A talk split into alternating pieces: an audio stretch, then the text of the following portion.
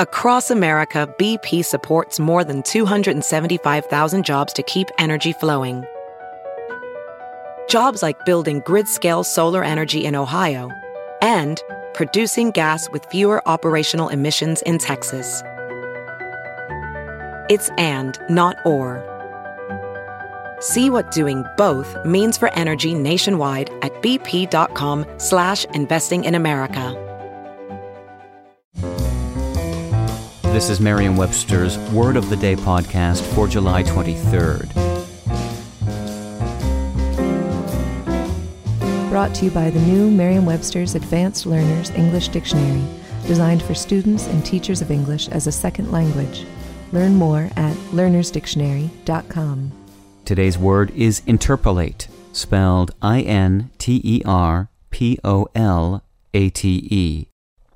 Interpolate is a verb that means to change as a text by inserting new or foreign matter. It can also mean to insert words into a text or into a conversation, or to insert something between other things or parts to make insertions. Interpolate can also mean to estimate values of data or a function between two known values. Here's the word used by Tom Aldridge in NUVO of Indiana.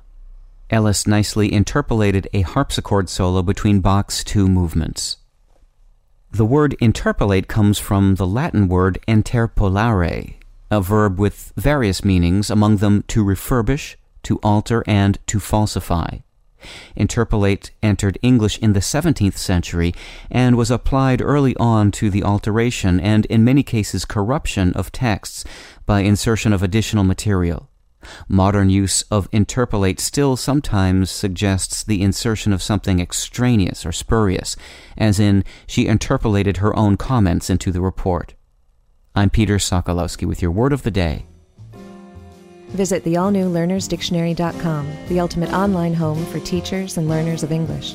A free online dictionary, audio pronunciations, custom study lists, and interactive exercises are available now at learnersdictionary.com.